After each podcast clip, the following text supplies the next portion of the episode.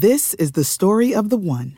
As head of maintenance at a concert hall, he knows the show must always go on. That's why he works behind the scenes, ensuring every light is working, the H V A C is humming, and his facility shines. With Granger's supplies and solutions for every challenge he faces, plus twenty-four seven customer support, his venue never misses a beat. Call quick granger dot com or just stop by. Granger, for the ones who get it done. This week's episode of Bushcraft Breakaway is brought to you by, as always, our Patreon subscribers. Couldn't do without you. We seriously appreciate all the love and support we get from you guys, and honestly, it makes such a big difference to me and Greg hosting the show, hosting the servers, and putting on the show every week. So if you want to become a Patreon subscriber today, you can go to patreon.com slash Bushcraft Breakaway and support us. Get some stickers. Join the Discord channel. Give us some ideas of what to do next. Get a t-shirts when they come soon this summer. Some bread t-shirts probably. We'll see. We'll see what happens. We have some ideas. Anyway, let's get to the show. We've got Evolving Wild, the Twins today. Long conversation about future contracts in the New York Rangers, contracts in general in the N H L. And Greg and I, you know, scoot around some things too. Don't yell at me about my Chipotle take, and here we go. Bye-bye. Oh, rather, hello.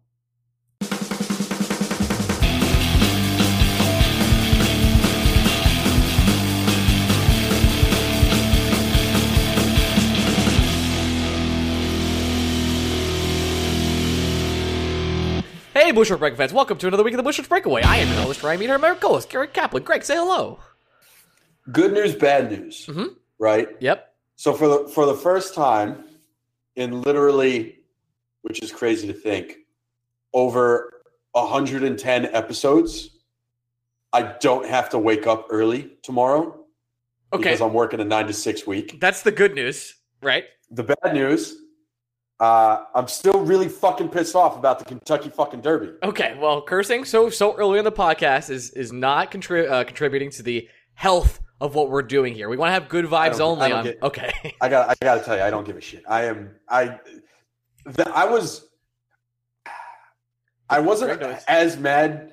Yeah, I, I don't know the last time I was that mad at a sporting event. Like it, it legit, it fucked me up, like in the head. Well, what? Because I'm assuming you lost a, a good deal of cash flow on this, or I lost a good deal. I lost a good deal of money. Hmm. Interesting. And I and like you got that money back. And you got a text. It was a Snapchat. Um, she's married, so I can't do anything about that. Anyway, uh, um, yeah, no, it's just it was it's it's the the euphoria of the fact that you had just won all this money.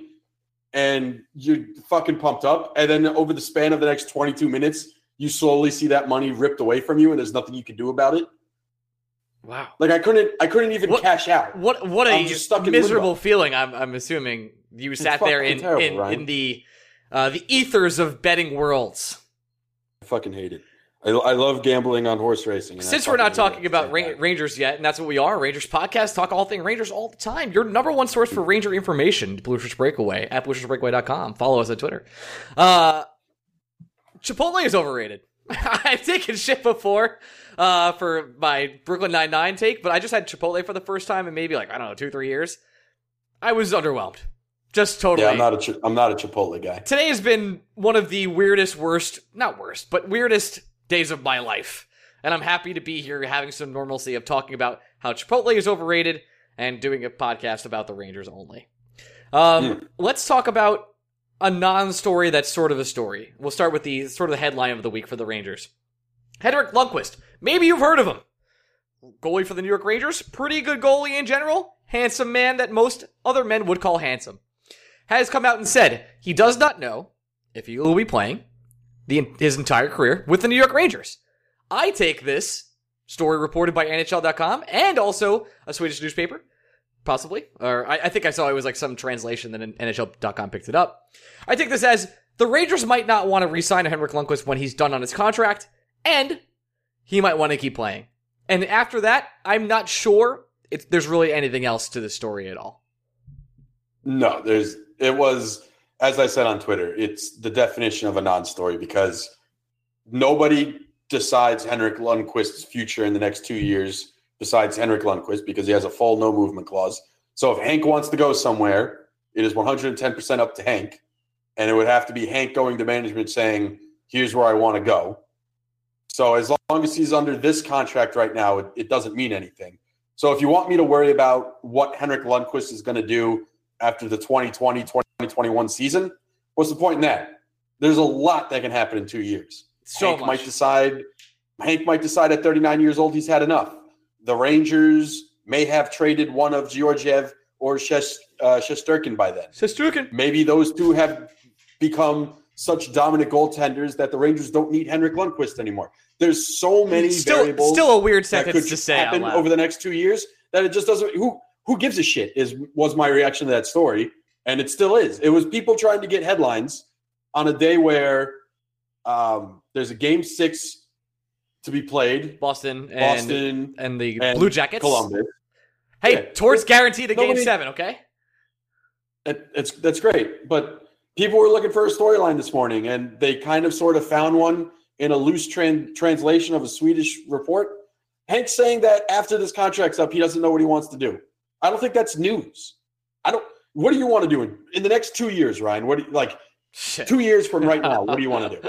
uh, I'd like to be living in Manhattan and have. Uh, don't please, my boss. Please don't listen to me. Listen to this podcast. I'd like to have another job, a different one than I have now. After that, Greg, I don't really know much, and those are both pretty vague sentences. Yeah, two years is a long fucking time.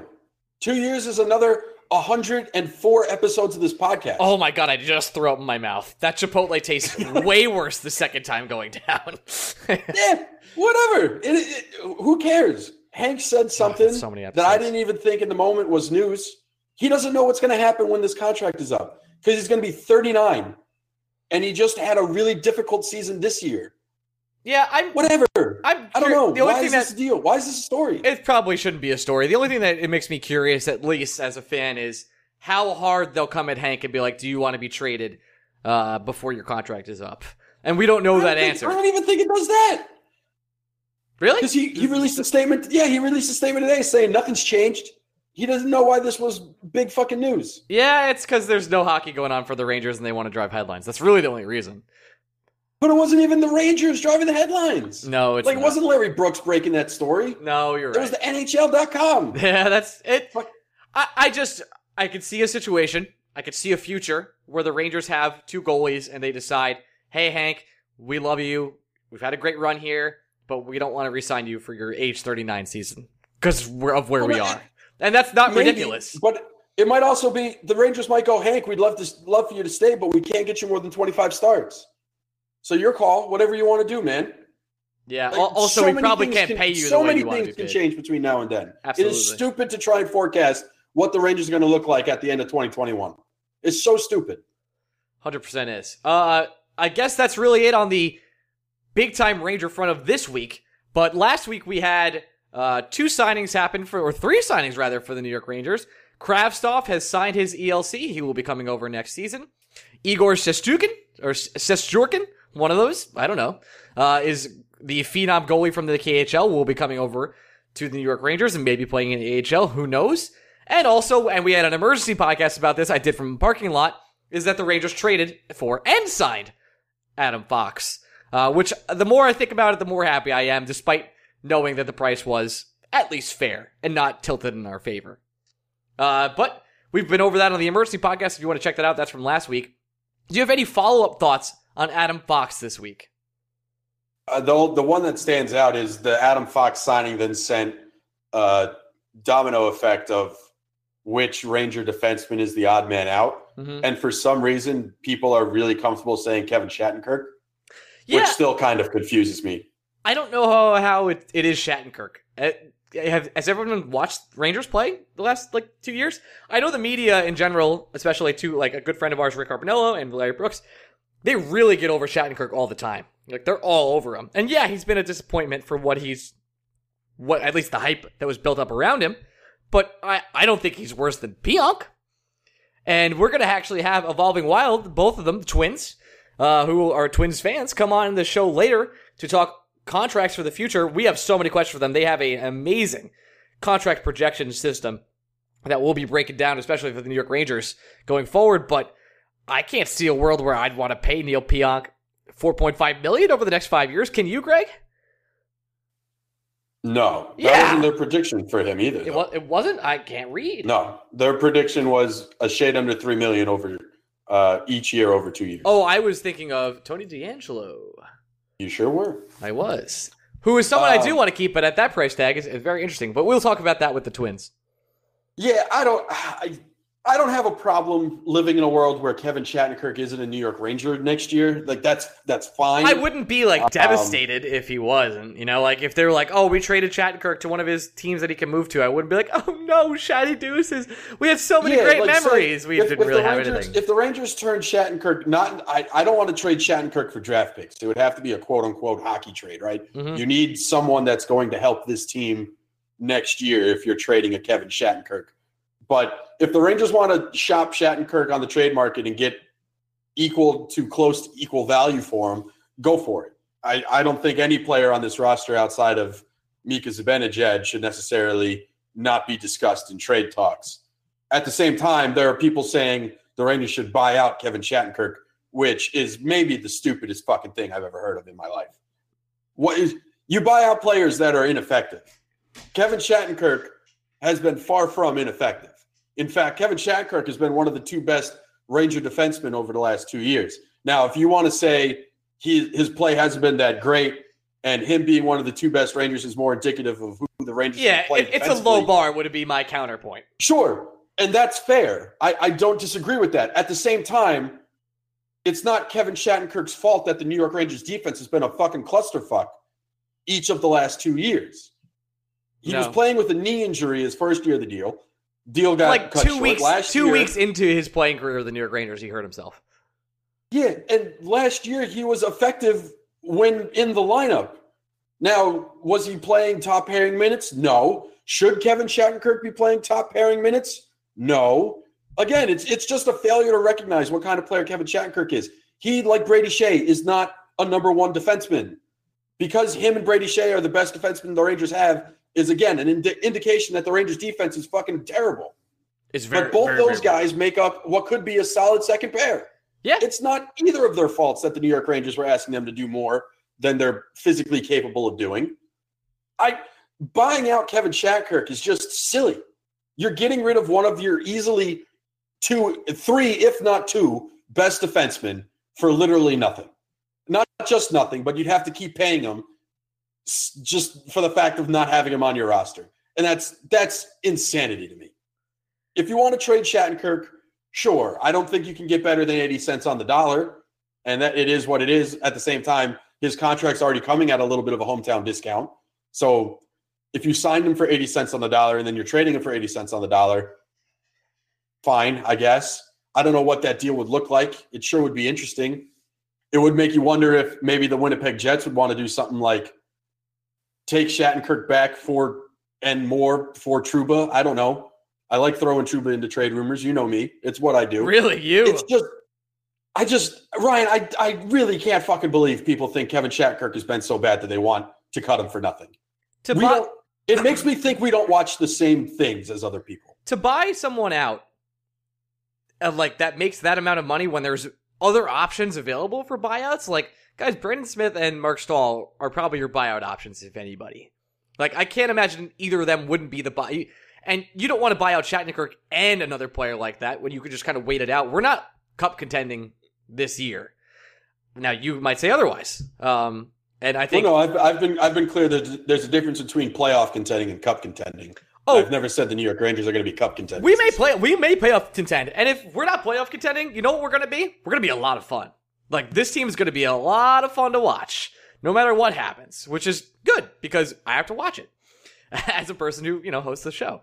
But with Shattenkirk, I can't imagine a world where I'd be like, you know what? Shattenkirk's bad enough. We need to buy him out. I just, that's the one of the dumbest, like, asset managements ever. Like, someone would take Shattenkirk off your hand. Buying him out is not an option. Yeah, exactly. You make, if, if, if you feel like Kevin Shattenkirk has been such a drain on your team, both from a playing standpoint and a salary cap standpoint. Because if you're the New York Rangers and you want to do all these big things this offseason, like signing Panarin, extending DeAngelo, extending Buchnevich, all just that alone will eat up all of, if not more, of the Rangers' eighteen million dollars cap space. So you have to create more cap space somewhere. Um, you can find trade deals that brings you back someone that can help you next year and beyond for Kevin Shattenkirk. You don't need to just eat that contract. It seems stupid. Plus, I don't know what message you're trying to send to future free agents where your marquee free agent signing from two years ago who took less money to come to your team, who hasn't played that poorly, is the buyout candidate. It seems insane. And look, we love Carp as a human being, but I, I've greatest redemption story ever. More, he's never been more off base in the evaluation of a player. And some of it is stubbornness that he doesn't want to even investigate what he thinks his opinion is. It's his opinion and that's it. Because you tr- we've tried to ask him to take a look at the numbers beyond the playing surface, and he's like, nah, I'm good. So it's super frustrating when those people exist because he's not alone. There are other Ranger fans and writers, Larry Brooks, who have decided that Kevin Shattenkirk is asshole. And it's just not true. Is Kevin Shattenkirk everything everyone expected him to be when he signed with the New York Rangers? No. I think you're being co- totally fair when you say he's underperformed your expectations. When we gave, when we did his report card, what, what did we come to? Like a C plus, B minus, tops? That's not a stellar grade. Nope, it is That's not. Making the grade and being a little bit better than what we thought you were going to be when the year started. I just, it's insane that people are saying he's dead weight because he's not. Not on a team that carries Marc Staal, who at best is a sheltered third-pairing defenseman. Not on a team that carries Brendan Smith. Who literally who, plays offense. Yeah, Brendan Smith wasn't good enough defensively, so the Rangers tried him out at forward, and it kind of sort of worked, but not to a point where you're even happy paying him more than four million dollars. Not on a team where Neil Pionk, who might have been the worst defensive defenseman in the N H L last year. Full stop. And as, as much as people say that Kevin Shattenkirk hasn't been the offensive force that he was supposed to be from the defensive position, miles better than what Neil Pionk has been, who is quote-unquote an offensive defenseman. It's, Kevin Shattenkirk, on his worst day, is the fourth best defenseman on the New York Rangers. It's just yeah, because the absolutely. Other people on this team are fucking terrible. So the fact that there are people out there saying he's he's a problem, he needs to be bought out, the Rangers need to clear his salary, grow the fuck up, guys. All right? Just, I don't know what's in your head. I don't know. It, it can't be the eye test because the eye test shows Shattenkirk isn't that bad. It, it's not the advanced numbers because the advanced numbers like him more than his teammates. I don't know what the fuck the bias is, but it's there and it exists and people don't like it and it it confuses me. If the Rangers want to play Adam Fox to start the year, they'll have to move out a right-handed defenseman. And I think the Rangers, part of what the sell was, not just the fact that Adam Fox is grown and born and bred a Ranger fan. Literally on Twitter. The Rangers like offered him playing time, Ranger which fans. The Hurricanes weren't offering him. So you gotta you gotta take someone out, but it shouldn't be Kevin Shattenkirk. It should never be Kevin Shattenkirk. No. I don't, I don't know. Think, fucking weird. I don't think it will be. Or maybe we're wrong. Maybe we don't know anything. The da- it, it could be, but I think if it is, the Rangers are gonna do it in a trade. There's no scenario where the New York if the New York Rangers buy out Kevin Shattenkirk, not only will I eat crow, I will go on a rant about how fucking stupid Jeff Gorton and this front office is for at least five straight podcasts. That might happen either way. Um, let's talk about, just very quickly, the Dallas Stars. Game seven uh, versus the Blues is tonight, if you were listening to this on the Tuesday. Now, why couldn't the Stars just make it easy on me and win game six? Seriously. I, I was like, oh, it's one one in the second? Very nice. And then it's four one right after that. I just want this first round pick. Do you see a way... if you're a Dallas Stars fan, where you could just be like, okay, you know what? We shouldn't sign Zuccarello. We almost got to the Western Conference Finals in a game seven. You know, we'll just let him go. No big deal. Uh, maybe. I mean, it's just it. Now, I actually have yeah, a follow-up I, question. I can see a way. He, I, he's been he's been great and all, but if he's going to ask for seven million dollars annually over four years, I could definitely see ways that I would walk away from that. We will be talking about his salary Stars. with the uh, with the Twins coming up, but. I have a question that uh, maybe I, this wasn't clear to me when uh, about the trade itself. And I think this is something I could have looked up very easily, but I'm going to ask you, and I kind of waited for this time to ask you anyway. Let's say, theoretically, the Dallas Stars do win versus the Blue Jackets tonight, and the Rangers are automatically assigned a two thousand nineteen first-round draft pick. If, at that point in time, Matt Zuccarello re-signs with the Dallas Stars, do we get a second one? Yeah, the re-signing is only tied to the twenty twenty pick. Wow, there's no way they re-sign him if they win this game. There's no way. I don't, I don't, I think there's a way. There, should they re-sign him? No. I don't know. Is Matt Zuccarello worth a first-round pick? Two of them? Stars? He might be. I don't, well, I don't think I don't think you'd look at it as two first-round picks at that point. I think you look at the first-round pick you gave up to get him, to get to the Western Conference Finals. That's done and over with. Now you're just weighing, do I want to make the trade of Matt Zuccarello over the next four years for another first-round pick? I don't think I don't think you factor in, all right, I've already given up a twenty nineteen first for this guy, so I'm not going to give up a twenty twenty pick. If Matt Zuccarello makes the Dallas Stars better for the next four years than that twenty twenty first-round pick would in the mind of management, yeah, you give it up. Sure, okay. Because your mindset is that twenty twenty pick, even in a loaded draft, is still probably picking somewhere in the twenty-fifth overall range. In a loaded draft, the odds of a player being as impactful as the next four years of Matt Zuccarello, probably slim. Really, really low percentage that the player you take, twenty-fifth overall or anywhere between fifteen and thirty, really, is Matt Zuccarello. You got to think of the odds. You have Matt Zuccarello now. You can keep him, and you can be really good in the window of uh, Sagan and Ben. Or you can roll the dice on a guy whose percentage of being an impactful NHLer is somewhere in the fifteen percent range. We would love to roll that so, dice. Yeah, I, I think I think if you look at it, we we it's something we do because we're rebuilding and we're also just fucking minor league nerds in other sports. We are. So we always see the future value of the pick. But I think some people forget that a lot of things have to go right for every prospect to hit. Just because you take a prospect in the first round doesn't mean that prospect is guaranteed to be really fucking good. There's a better than there's a better percentage chance that the player the Dallas Stars would take with their twenty twenty first will never be as good as Matt Zuccarello.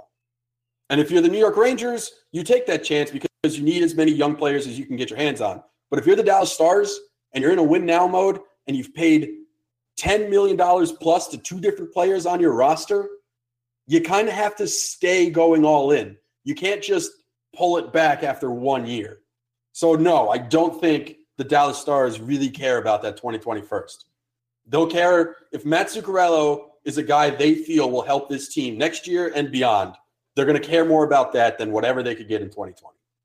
Fair point. Let's move on to the five-star questions section before we get to our guests. We have five five-star questions today. That feels like a lot. It is. Some of them aren't questions, just, just statements, but let's go through them. We have uh, N Y R from C P A R twenty-two. He says, best Rangers podcast around. Hey, thanks so much. That's it. That's just, that's just patting ourselves on the back. Uh, Ooh, next, that's a hard question. That was a tough one. Next season plan from the average kahuna, who I feel like we've heard from before. Five-star question. Hey, guys, if we miss out on Panarin and Trouba, which... please don't let that happen. That's me inserting that there. Is it possible that they send the kids down to Hartford for play for a season? I'm a little concerned they rush some of the young guys, that is. Howden, that the Hartford team could really use, uh, could be really good on the Hartford team, and the kids could develop and possibly make a playoffs in the A H L. It would increase the chance of a high pick for very talented draft next year. Thoughts? Thanks for answering my question. So if we miss out, to summarize, if we miss out on Panarin and Trouba, and we're just kind of a minor league team, would we send some of the kids down, like maybe Heedle, Howden, Kravtsov down to the A H L? Well, I think Heedle has firmly graduated. I don't, I don't see a scenario where he's going back to Hartford anytime soon. He said Howden. Um, really, I was just naming Heedle for him or her. Yeah.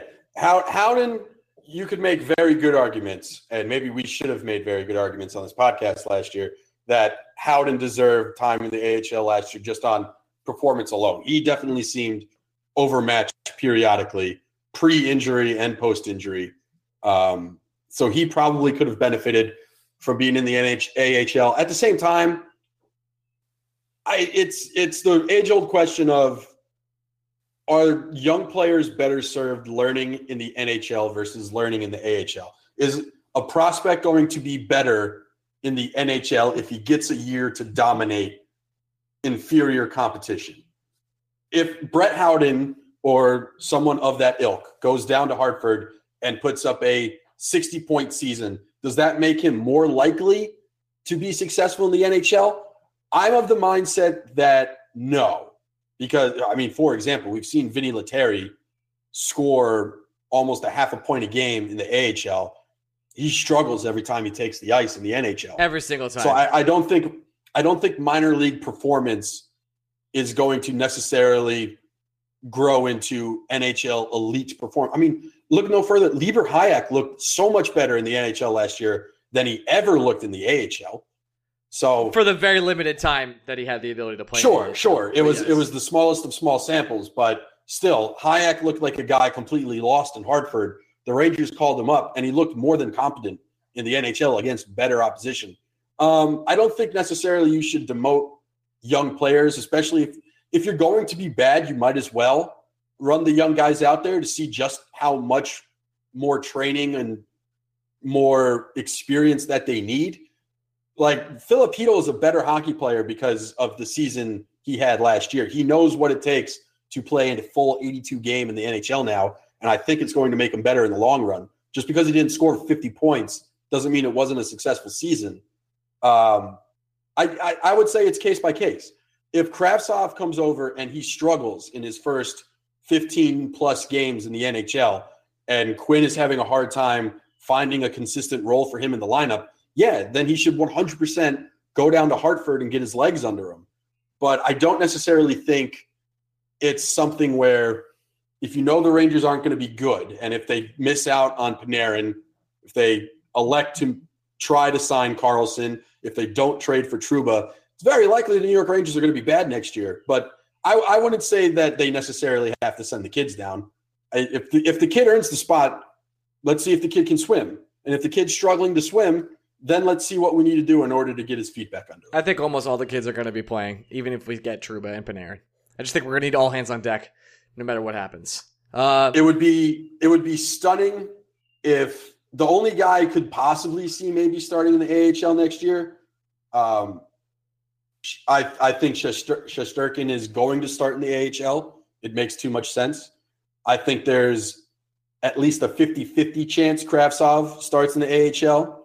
Uh, and, it, you know, it wouldn't terribly surprise me if Adam Fox starts in the A H L, but only for a short time and only if the Rangers can't find a trade partner for Shattenkirk or Pionk. Agree. I think Kako Kako is, or Jack Hughes, whichever, are locked to make the team no matter what happens. No matter who gets yeah, picked. It would, it would be it would be stunning for one of those guys not to make the team. Next question. Five-star question by F B I two point oh. What happened oh, to, boy. What happened to one point oh F B I?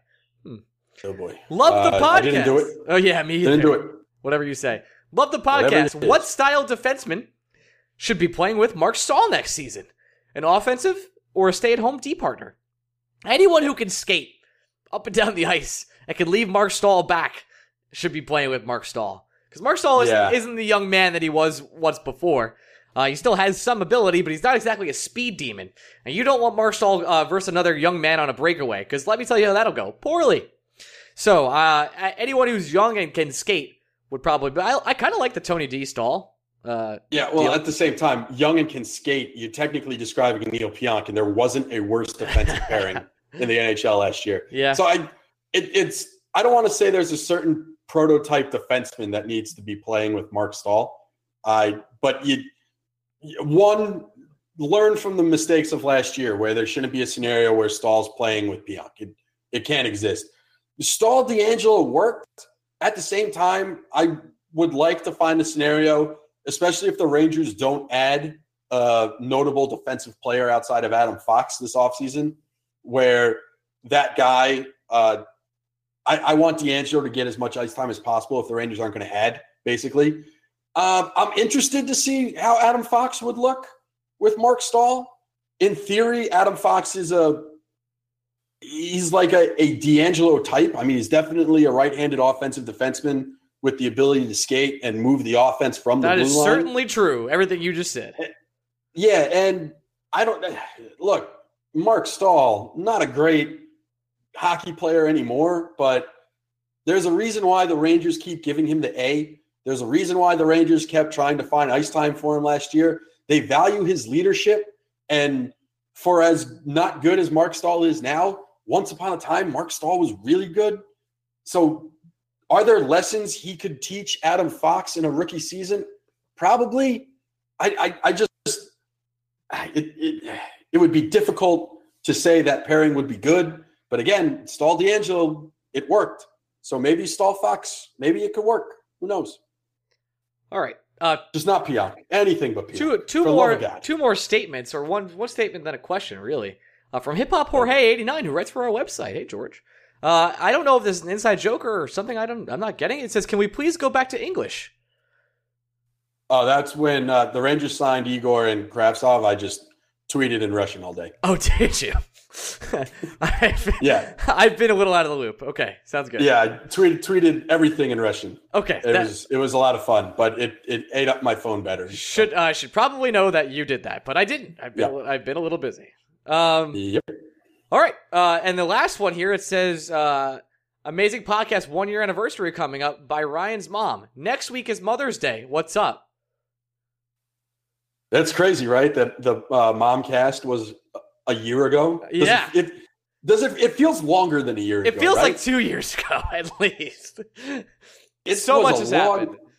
Yeah, it's it's crazy. I, I don't know what happened. The last year has felt like it's gone by really quickly. But at the same time, it feels like it's been longer than a year for a lot of things that happened. one hundred percent. Uh, our like what were what were what were some of the things we were talking about? The we were talking about. Let's see. The last we year? were convinced the Rangers were going to make a big trade at the draft. Absolutely, we were like, oh, there's there's big moves coming for the Rangers. They're going to move up. Yep. We we were convinced the Rangers were going to extend Kevin Hayes. Were we convinced? We were. I guess we were. Uh, we were. We were fairly. I, I feel like we were fairly certain Kevin Hayes was part of the long-term question. Or let me put it this way: we were convinced the Rangers were either going to extend him or trade him on July first. We were convinced Matt Zuccarello was getting traded. That didn't change. Right, Zuc was always getting traded. I think we were curious if Mike Mika Zibanejad could ever hit his ceiling. Micah. I don't think we were doubtful, but we were we were worried about the injury history. That's fair. Um, we were freaking out about who the Rangers were going to take ninth overall. Actually, did we even know the Rangers had the ninth pick at this point? We did. We did not, because it was much later. We yeah. had we had nothing to talk about. We had our moms on. Are we? Are, I guess are we, the question really comes down to: are we doing a sequel? Um, I wasn't planning on it. To be discussed this week. Yeah, I, I mean, I, I don't see a reason why not. It if, dep- I guess it depends if you on what all bombard us and be like, "Are you guys doing the mom thing again?" We'll probably do it. But but here's here's the whole thing. Like, I don't want to. The first Momcast, the magic was perfect. Yeah, just the best. I don't want to take away from that. I don't want to jump like, the shark. Yeah, it, look, some sequels are great, but then some sequels are also like not every sequel can be Bad Boys two. You know what I mean? Or Rush Hour two. Or Return of yeah, the Jedi. I. I I, yeah, I know part, we're doing. We're, the plan is to do Dadcast, uh, aka we call we call my dad, and I'm, I'm I don't want to do anything with your dad. uh, if you want to hear about my dad, listen to the ten dollar Patreon bonus today. Very fun. Um, that'll be something. Oh boy. Uh, all right, let's go to our guests. On that note. Uh, and if you want to subscribe to our Patreon, go to patreon.com slash Bushcraft Breakaway. You can become a supporting member today, and it really helps us out and supports the podcast. Love you. All right, we have the Evolving Wild twins to come on. Uh, they do great analytic work, and we're going to have them on. Last time we had them on, we had a really long conversation. This time we're going to do contracts. A lot of good questions going on with them. So here we go. Five, four. Oh, I'm not counting down. Transition, rather. Hey, we're back. This is a long-awaited reunion with the Evolving Wild twins. We have Josh and Luke. That's alphabetical order, so we're not playing favorites of Evolving Wild. We're going to talk contracts with you guys, but before we get started, I have a burning question I've been dying to ask you. What do you think of the War of the Spark metagame, and is control too powerful? We honestly have been like taking kind of a... We did the pre-release for War of the Spark, but... people, yeah, are, last people week, are rolling their eyes so hard right now. Just so but you know. we, I, I, I've been out of like constructed for a very long time. We only do limited, so like we only just draft. So like, I thought it was fun. Uh, I think the draft is, like, is, is a Prince format rather than a Pauper format, and bombs are very important rather than removal. If you, yeah, have, it was, yes. if you haven't noticed, was, I've been playing a lot of M T G A Arena, and I want to die. So, oh, okay, yeah, yeah, we have. I see. I've never done the online like the and, and we did. We briefly did M T G O with like with some um friends. Like we we would just like get together in like a living room and like pay some money and do a draft. But I actually was on uh I, for a while was on like this free software called Cockatrice. Cockatrice. Yes, my friend, yeah. I was there with you. Yeah. Real and, nerd and shit right like, now. Oh, yeah. And I would do the drafts on there. So you get that external link and you go to Same. the other website. Go to the other website, do the draft, in. bring it back, export the draft. Yeah. I've done it all, my yeah, friends. And- but I haven't done the arena stuff. I have a couple of friends who've done it, but I don't know. I, I've never been, even with like, um, yeah, like those games. I just, I always like the, I like the paper, you know, form of it. But no, we did the pre-release last weekend. Uh, Luke, it was funny. This happens just like way more often than you would expect. But Luke and I, I mean, it's, I mean, it's too perfect. We were both two, two, one through three rounds. Oh, you get and matched then we up. Got paired. Yeah, it happens yeah. all the time. We'll both go like three zero or two one or something. Then we have to play, and we have some other friends. And we're like, well, we're just gonna leave, and, you know. So we just basically draw out because we played each other so much. I yep. just don't want to play Luke because it's like whatever. Yep. But yeah, it was fun. I don't know. I I thought the the, the Planeswalker stuff was a little bit like. I don't know. It's I. But I, anyway, enough. I, we've I have, got. Yeah, I have I don't a know. You brought it up. I yeah. have. I, I, I want to make a joke. I'll bring Greg back into this. Greg, welcome back. This, this legit has to be what people hear when they have a stroke. Like, there's no other way to describe it. I, I wanted to make that joke because last time we talked about Magic, and I'm uh, getting addicted again, so it's a big problem for me. But let's talk actual hockey, and we can always chat uh, format defining limited cards in the future. Um, there is a lot of questions. You guys put together this sheet. It's called The Evolving Wild Contract Projections twenty nineteen. I'll put the sheet link, uh, if I can, in the uh, show description for today. But I wanted to ask you a few questions about how you made this sheet. On the sheet, you have sort of a projected cat hip, cap hip, and something that I, I thought was pretty interesting is the probability of years for the term length. So, for example, the number one player available for you is Artemi Panarin, and Panarin is projected for eight years term. That makes sense. But you have actually the probability of it happening. How did you come about those numbers? Yeah, so, and I, I mentioned this today, um, but uh, so we, uh, so this was kind of an evolution. It was, a lot of this was based on um, the work that Matt Cain had done last year. I believe he, correct me if I'm wrong, Luke, but did he do the same format two years ago? I don't remember. I think last year was the first yeah. time he did this specific yeah. type of projection. So the way it works essentially is, um, other than the whole algorithm model stuff, is is the idea is that term and cap percentage, which is, so we say cap percentage a lot, which is essentially just a player's, the amount of money that they are paid at the time of the cap, basically. Mm-hmm. And then that's the number that you actually are, we try to project to, you know, account for the varying cap, basically the the change in salary cap. Um, but the Matt Cain did a version last year that we thought was really a really great idea, because what you see is that term and cap percentage or cap hit or A A V, however you want to, whatever you want to call it, are they're in, like intrinsically linked together. Um, there's a there's a relationship there, and he, what he did last year was the same thing. So we kind of took his framework, but really what it is is it, is the model itself, the overarching like model that we refer to is actually two models. So we have one model that um, is a technically it's a multi-class classification um, problem basically. So you have eight possible outcomes Uh, that a player can get. We so technically, well, in the past, it, you kind of have to do a little bit of wrangling, but in the past, players were paid more than eight. So the eight-year term essentially includes players who who got longer than eight-year terms, but we just basically bin that all into eight years because um, that's the max now. And you basically just predict or project what you what you uh, with various data and whatnot. I'll, I can get into that a little bit later, but. Um, You try to you build a model, so it's like a regression model where you're trying like trying to predict one number, but instead of that, you're actually um, you're getting a, a a series or a probability from zero to one. Basically, the you have eight classes technically, which is one through eight year terms, and then each one of them for any given player, you have probabilities that add up between all eight of them up to a hundred. And so then the one that has the highest probability is the one that you would pick in the model. And so you naturally, you just get each year probability for all of those, which is really interesting. And then the cap percentage model is is just essentially a, we are trying to, pre- it's a regression. It's, it's not classification. It's continuous. And we're trying to predict what the value of that contract is going to be.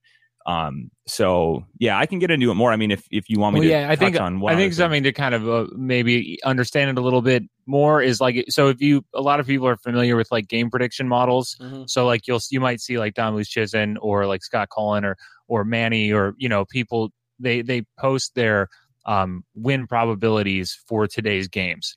And that is basically a, um, that's a class classification problem it's called. It's the same idea as projecting the term, except it's only a zero or a one.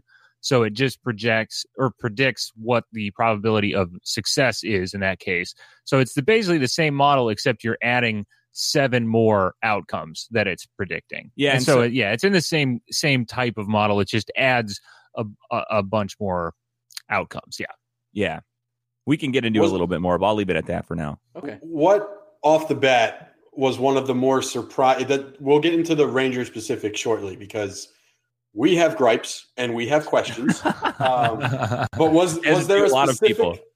was there a specific player that even surprised you guys where you, you plug in the numbers, you take a step back and you go, whoa, really? That for him?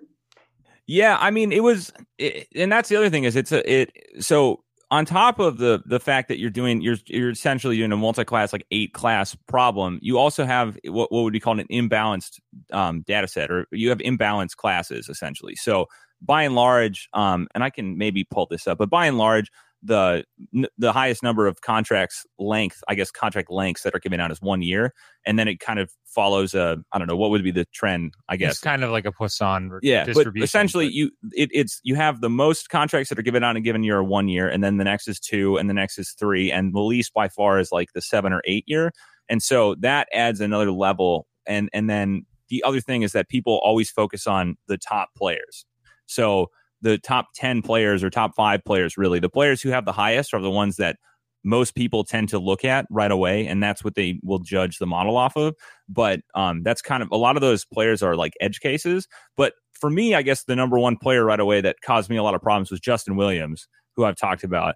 Is he's thirty-seven. Uh, he I when I first was doing the term model, I could not get the model not to give him eight years. It's like. Yeah, which is funny, and it was it was an issue with the way that I was that that we were doing um, that we were basically training the model, but uh, it, it it's specifically it, accounting for age. Yeah, but. And so I had to do a couple things to get it to um, essentially. I had to make a different feature that said, okay, it was a it was ba- basically what is the max number of term that, that we would expect this player to get? Because a player, I I've been a few players like. more than three-year deals, and I don't think there's been anybody over thirty-seven who's gotten more than three years, and, and maybe only like a handful who've gotten three years at thirty-seven. It's like, and you're really dealing with like a small percentage of people. So ultimately, I was a, we were able to get him down to three years, but and I, I I think that that's still kind of unlikely. But you kind of sometimes with this kind of model, you have to kind of take. Um, you're really focusing on the in aggregate. How are you doing? I think is more more important than focusing on like one player. Um, there were a couple players I, I thought that were interesting, like J T Compher for Colorado, who kept coming out with a six year deal, and ultimately we have him at like a six year at I think just a little under four million, um, and which is like I, you see those deals. Him and Brett or Kulak, who's yeah, I think it's Brent Kulak, Brett Brent, I can't remember one of them. Um, yeah, and then. Uh, Kulak, yeah. Brett, Brett, Brett Kulak. Kulak, and then I don't know a couple other players like um like Tyler Myers. I thought was an interesting one. He we haven't projected a really high uh percentage, and we I mean it might just be because we follow a lot of Winnipeg fans and they all hate him. So it's like you know, but he does he he does kind of seem like the kind of player that a, a G M would pay. Yeah, so, he's coming in at seven years at six point one million. Yeah, and then uh, I think the other one that we've gotten the most flack oh, yeah. for is. uh Oh, who it is? Oh, Pouliot. Pouliot. Derek Pouliot. Derek Pouliot. Canucks fans, oh, would you please be quiet about Derek Pouliot? Because it's like he's coming. We have him at three million at three years, and I guess that I have learned this now is that he was basically benched the whole season or last end of the season, and you know he's like, oh, he's a an A H L player if he gets that much money, and it's like, but you look at him, he's twenty-five. He uh, went eighth a, overall. Is an R F A who went eighth overall, and he's got significant playing time. So it's like it doesn't. It's it, it's like I'm looking at that, or Josh is looking at that, and it's like, well, this kind of makes sense, you know. I mean, it's like that doesn't seem that surprising. And then people are like, oh, well, you need to build that into your model. Like, did he play the end of the season? You know, and it's just you get a lot of that kind of feedback where people just don't really like. People really want you to fix the edge cases, but it's like you, you can't really account for that in a meaningful way because it's such a like, okay, well then how do you, how do you build that in? Right. Like, okay, well, uh, if they, if they didn't play eighty percent of the last half, half of the season's games, then we're going to mark that. And then, you know, or not, you know, it's just like, I, I think a lot of people just, um, it's really hard to kind of understand, uh, kind of the limitations with these things and like how much work it is to build things like that, because like you can add a feature or add a uh, add a predictor that's trying to help you better predict these kind of weird edge cases, but a lot of it but that's going to be applied to the entire population or every single player you're projecting, and that ultimately can end up being worse for your model than if you just didn't include it and you let a couple of these weird players just kind of be off by a little more, because it'll be better for the all of the rest of the players, you know. But and I guess the the last one I thought that is interesting is we have Braden Point at a five-year deal um at eight point two, so his deal is big, but I thought it was interesting, like looking at the players who we have currently predicted or projected at eight-year deals versus players who are at five or six-year deals. And and and to be completely honest, we haven't had a lot of time to really dive into why that is, like, because I think we've been kind of focused on like just working on the model. There's a lot of moving pieces. It's a very exhausting process that I'm I'm kind of just want to be. I'm glad that it, the final version's out and we haven't had feedback that's like this is broken. So it's it's done now. Um, but that was interesting too. Yeah, it was interesting enough where I almost thought that the model was taking into account that for a guy like Braden Point or even Jacob Trouba, who I think also had a five-year term as your most predictive outcome, if the model was at all taking into account offer sheets, because in order, I if, if you guys can correct me if I'm wrong, but even if you were to sign a restricted free agent to a seven-year offer sheet, you get graded for the A A V on a five-year deal. So I, I always thought. It just was interesting to me that guys like Point and Trouba were pinpointed at five years, and I was almost wondering if it was by design or if the model was accounting for the fact that, well, if a team offers one of those guys an offer sheet at the, that rate, that's what they would want to they would want to lock into five years. Well, yeah, we did that. We definitely uh, put that. No, I, I don't know. We didn't have anything about the offer sheet offer sheet in the uh, in the model at all. Well, I think how many offer sheets have actually happened? Yeah, it's like uh, two. Oh, well, I, I only I, know it's the Great White Buffalo. I'm not expecting a single offer sheet to happen this offseason. I don't yeah. care how many times like, Elliot Friedman mentions it or Bob McKenzie. I mean, as yeah. long as it's going to be four first round picks to give a guy north of ten million dollars, nobody's signing Mitch Marner to an offer sheet. It's not going to happen. No. Yeah. No, yeah. it's it's not. And I think the thing is that's interesting is that kind of goes along with also like the we've had a lot of people be like, how is Panarin going to sign an eight year deal because he's not going to sign with the Blue Jackets, you know, and that isn't something also that is included. Arbit- some arbitration like indicators aren't included. Um, the other thing that I, I think that people seem to have trouble with str- or struggle with is like, for instance, like Mitch Marner, is he going to sign a deal that's like more than Matthews or less than Matthews? Like that kind of thing where the teammates are on the team. Or like, yeah, like know. like Liddell from Dallas. Yeah. Like we had him initially projected at, I think he's still making projected at more than what Klingberg is paid. Um, and that like we had people like, oh, well, he's never going to, they're never going to sign him for more money than Klingberg. It's like, yeah, well, sorry. So I, I like, think, yeah, stuff like that really, is, you know, yeah, we can't you, do that. You kind of have to basically, I mean, I there are, and I can't remember if Matt, how Matt dealt with this. I think this year is very interesting because, like you mentioned, there are, or I guess we were talking about it, but um, there are way more, or no, we haven't talked about this, but it was in our mentions, was that there are a lot more R F As who are going to the deadline this year, I think, than who have gone to it in the past, where those players a lot of time are signing extensions early, I think. Um, and so, and I could be wrong about that. I haven't looked at that frequency, but that's another thing that's that's kind of interesting. So, I mean, some of the stuff is just um, like uh, luck, maybe that we're some of this is coming out. I mean, there also are some some wonky things that happen if you look at the um, dollar value per year length. That's in the other the further right column. Um, the distributions there we haven't really dug into, and that's kind of a I'm not quite sure the. the way to do it. They can kind of look a little bit strange. And I, I generally think that the best way is to just like kind of ignore the really, really low probability dollar amounts. Like we had someone ask about Panarin, why is his one or two year deal? Like, why is that so much less than every other one? And well, he only has a, he doesn't have between those two, the probability of him signing a one or two year deal is less than like five percent for the model. And I would guess that there's very few, if any, players who have been as good as he is at his age who are going to sign, who have signed a one or two year deal in the past. So like there's kind of weird stuff like that that the model doesn't really know what to do with because it hasn't seen any player like that before. Well, I think now's the time to go to talk about the Rangers or future Rangers or future not Rangers, rather. I guess we'll start with our, Artemi Panarin. Uh, he's uh, currently your number one ranked free agent, or uh, according to Price. Uh, do you believe he goes for above the eleven million dollars and for eight years? And do, what do you think the chances are it's with the Rangers rather than the Florida Panthers or the Chicago Blackhawks? I mean, honestly, that's a that's a pretty tough. Uh, I'm giving you a hard question. I yep. think. I th- yeah. Well, I think honestly, you know, we made the model. I think that he's, you know, he's not going to sign with Columbus, so he can't get eight years. So it's probably going to be like seven years. Mm-hmm. And if it's seven years, then that's going to be what? Well, we have ten point six million dollars. I think he probably, given how bare the U F A market is this offseason, I think he might get. He'll probably get over eleven. Um, even on like a seven year, um, I would imagine that both the Rangers and Panthers are probably going to go at him pretty hard given their situations.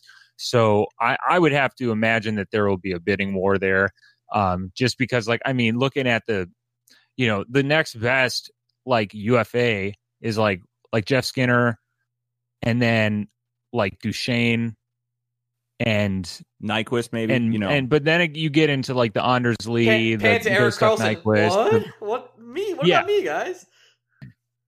Well, I'm yeah. talking forwards. Oh, okay, I'm talking okay, fine, forwards. Fine. Not not so like, you know, Carlson and Gardner are, are very, you know, uh, available and, you know, very good. Like I imagine, but if you're looking for a forward, like the market's pretty dry, and I think in that market, Panarin, given just how good he is and how what his like you know reputation is around the league, uh, I, I would imagine that he's going to get paid quite a bit of money. Wait, this I was talking season, about so. William Carlson.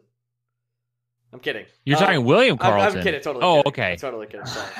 Um, all okay. right. So no, no, no. I, I think there's a chance. I think I agree with you where Panarin definitely goes above eleven million dollars. Uh, I hope he is a Ranger. I think there is still a chance he's a Panther. Um, but there are some other guys on this well, list. It, Let's, oh, go on.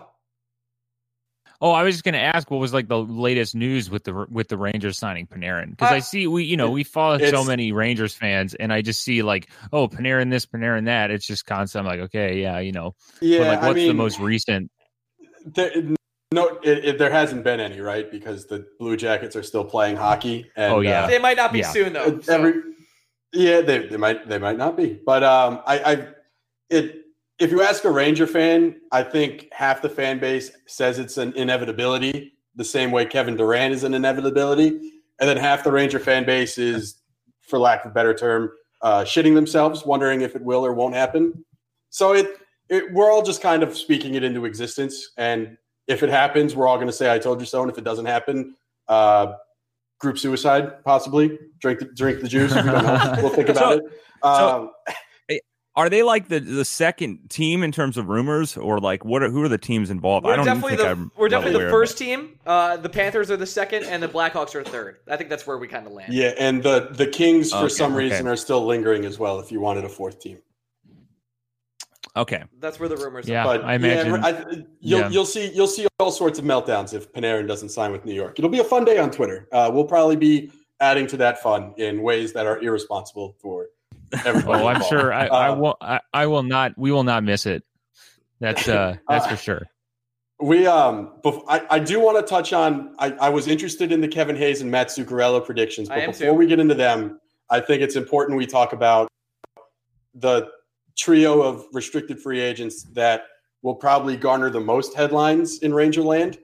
Um, at first, I wanted to say the most surprising prediction you guys gave me was Anthony DeAngelo. Likely signing a deal north of five years or at five years. That caught me off guard. But uh, I promised to yell at you guys about Pavel Buchnevich signing a bridge deal. So I would like to yell at you guys for Pavel Buchnevich signing a bridge deal. What the fuck are you trying to do to us, man? Yeah. This is not the point. Dude, that's super not cool. If he signs like, a two, if he signs a two-year deal, I need you both to know that I am on the first flight to the Twin Cities. I am hunting both of you down, and I'm going to have a stern talking with both of you. It is it is funny. I was looking at it because there are a few players who are in that um that kind of that same age range. Buchnevich is a little bit older, uh, but uh, like Travis Sanheim is is an is an interesting one for the Flyers, who really teetered on in our probabilities when I would tune it a certain way. And this isn't, I was just like looking at this. It didn't play into my decisions really at all, but that it was, he was really close between a two year and a seven year deal. And it was like a one or two percentage points either way. And he ended up in this final version coming out of a two year deal. But I think it is kind of an interesting, Um, that's not the case with Buchnevich. No, he is been... clearly a two-year player by our model, and I don't really know what to tell you. Just that in his situation, he's I think we have him at forty percent, and his next likely... He has a he has a, a zero percent chance of signing an eight-year and a zero point eight percent chance of signing a seven. Yeah, so his next one is would be a four-year at twenty-one percent chance, um, but I would say that, I mean, it'll be interesting to see what he actually ends up Um, coming out with, because two years would bring him to his U F A, right? Like that would uh twenty-six or no? How's that? Yeah, yeah, that he yeah, would be U F A after that. Four, yeah. So like it would basically bring him to his ability to. And I know that you Rangers fans probably. I mean, like, what would you? What would be the ideal, but also kind of realistic contract for him? Like the fan I, contract. I yeah. What would you be, guys you'd like? Be really, you'd be really hard pressed to find a. Uh, I mean, I don't. I don't want to draw the line in the sand, but. Uh, an ana- analytically driven Ranger fan probably wants no less than four years, and I think we'd all be okay. really happy with five. But I, I, I don't. Okay. I think if you if you asked a Ranger fan, at least the majority of the fan base, how many years at least would you want for Pavel Buchnevich? It would be. I, I think you'd be shocked to find less than four years. A bridge deal for Buch just feels like a a worst case scenario, especially when we're talking about a team that has. At, The, the with the um, it's not like the Rangers have to be irresponsible with contracts because they have so much cap space. But if you have a young player who had one of the more productive seasons and seemingly grew leaps and bounds under the new head coach, and, as he did and over the, the last two coach, months, like just shot up in value, in my personal opinion. The fact that I, I would like to lock yeah. him up now for the long term instead of being like, let's pay a lot more for Buch at two years. Because right now you have him yeah, at three million dollars. It, yeah, and I think that what we have right now, a four-year would be like four by four point two, according to, like, if that's what he went by, which seems like, you know, that'd be a good deal for the Rangers, I think. But, yeah, I mean, for whatever reason, the model is, is and I could, I should look this up because it is interesting. For the most part, um, there are, uh, like, you would think that the, um, that the, two-year deals like that, you know, that that thirty or forty percent would be really high. But I'm I'm just going to look at this. I'm going to pull this because we do have there are some players that were even. Let's see. Yeah. So right now we have some players like Adam Ernie or Earn E R N E for Tampa has like a seventy-seven percent chance of a two-year deal. So Buch is, is still like lower than like a lot of the high ones, you know, that, that are the model just thinks are absolutely going to sign a two-year deal or whatever. But so there's still a chance, and twenty-one percent for four years is still like a relatively good chance, but it's pretty confident in the two-year deal right well, yeah, now. Yeah, but it's most likely that he doesn't sign a two-year deal because yeah, there's yeah. a sixty percent chance that he signs another type of deal. We're going to hope that he signs a two-year deal so our model looks better, though. That's how it works. Yeah, sorry, Rangers fans. I'm going to hope he signs a two-year deal, too, because it's been a long time since I've been to Minneapolis, and I have some uh, – it sounds like I'm going to have some business to take care of. Uh, I just – yeah.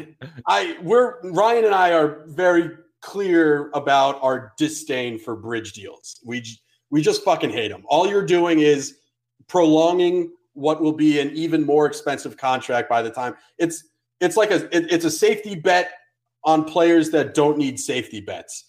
Do you re- do we really think Pavel Buchnevich is going to be significantly better or worse in the next two years than he is right now? Um, that, that's not the guy you give a bridge deal in my mind to. Whereas someone like Brendan Lemieux, who is younger than Buch, has less ice time than Buch, is further away from free agency.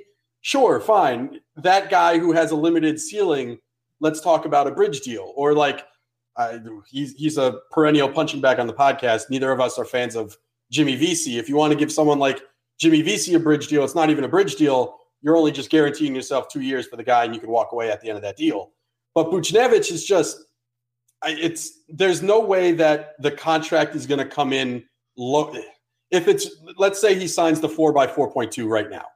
I don't think if you go to him in two years after this bridge deal, If he's if he stays on the same track he is right now, there isn't a scenario where he's taking four point two million dollars on a four-year deal. And I, I it's just it's the, it's save a buck now to spend three bucks later on bridge deals, and it's just my oh yeah no the definition of my hockey nightmare. Yeah, and I could, I mean, like, to an extent, I, I, like, I agree there. I think the other thing, though, is that it would pr- probably, right, what, what is driving the bridge deal would be him, right? Because he would want to, you know, he he could potentially make more in two years. That's why he would go for the two years right now, which is probably what's driving it, right? Or do you think it's more on the Rangers' end that they're they're unsure of him still and they want to not commit to it? It, it see, that's like the million-dollar question at the end of the day, because It, everything you hear about uh, David Quinn's relationship with Pavel Buchnevich, it's him constantly reminding Buch to always play hard. And there are times where he feels like Buchnevich's game gets distracted or falters or escapes him. Um, at the same time, every time it feels like Quinn reiterates that message, Buchnevich's play increases. And it got to a point this year where it felt like Quinn didn't have to tell him to play hard every night anymore, especially towards the end of the year when Buchnevich was arguably arguably playing uh, the best hockey of his career. So you can see a scenario where the Rangers would maybe want to give him just a bridge deal to see if the last month of Buch is the real Buch, or if this is still going to be a mercurial winger who at times is going to disappear and frustrate a coaching staff. At the same time, I feel like the smart play is to lock up the talented winger. Guarantee yourself a certain rate right now. Don't worry about – if you have to stay riding Buch hard, then that's the job of the coaching staff. Keep riding him. Keep keeping keep him involved. But I just I just don't see – I I haven't read anything about from Buchnevich saying he would want a bridge deal or anything like that. Um, I just – if I'm the Rangers, understand that talent is at a premium in this rebuild, and you don't have very many players more talented than Pavel Buchnevich. So lock him up. Yeah, I mean, you make a great, you, you drive a hard bargain there. You do. So do me a favor, change the model just to you make know, me feel yeah, just better. For us. Like goose the numbers a little Not bit. A deal. Yeah, and if if you if you're on, we'll send you in there uh, right now. Like Pavel Buchnevich, twenty like, million dollars. I get I get an edible arrangement vibe from you guys. You might be able to enjoy that. All right, let's let's go to the other two impending free agents for the Rangers, uh, and these or re- restricted rather, and these are Tony DeAngelo and Neil Pionk. Tell me what I need to do to not sign Neil Pionk to any deal you offer me, because uh, uh, I mean, trade him. Yeah. Well, that might be happening because we just got Adam Fox. We'll see what happens there. Um, but. The the Neil Pionk deal, I, I had it here a second ago. Sorry, I'm looking. Uh, you it's, have him at... It's, it's, I think it's like two it's a, years It's, a, at it's another bridge deal. And this is when bridge deals are great. And this is still when a bridge deal is great because I don't want to sign it. So Neil Pionk for three million dollars feels like he's stealing from me personally. Like he took my candy bar out of my hand as I was eating it. Um, th- It's not really a thing I want to talk about rather than I just want to get rid of him.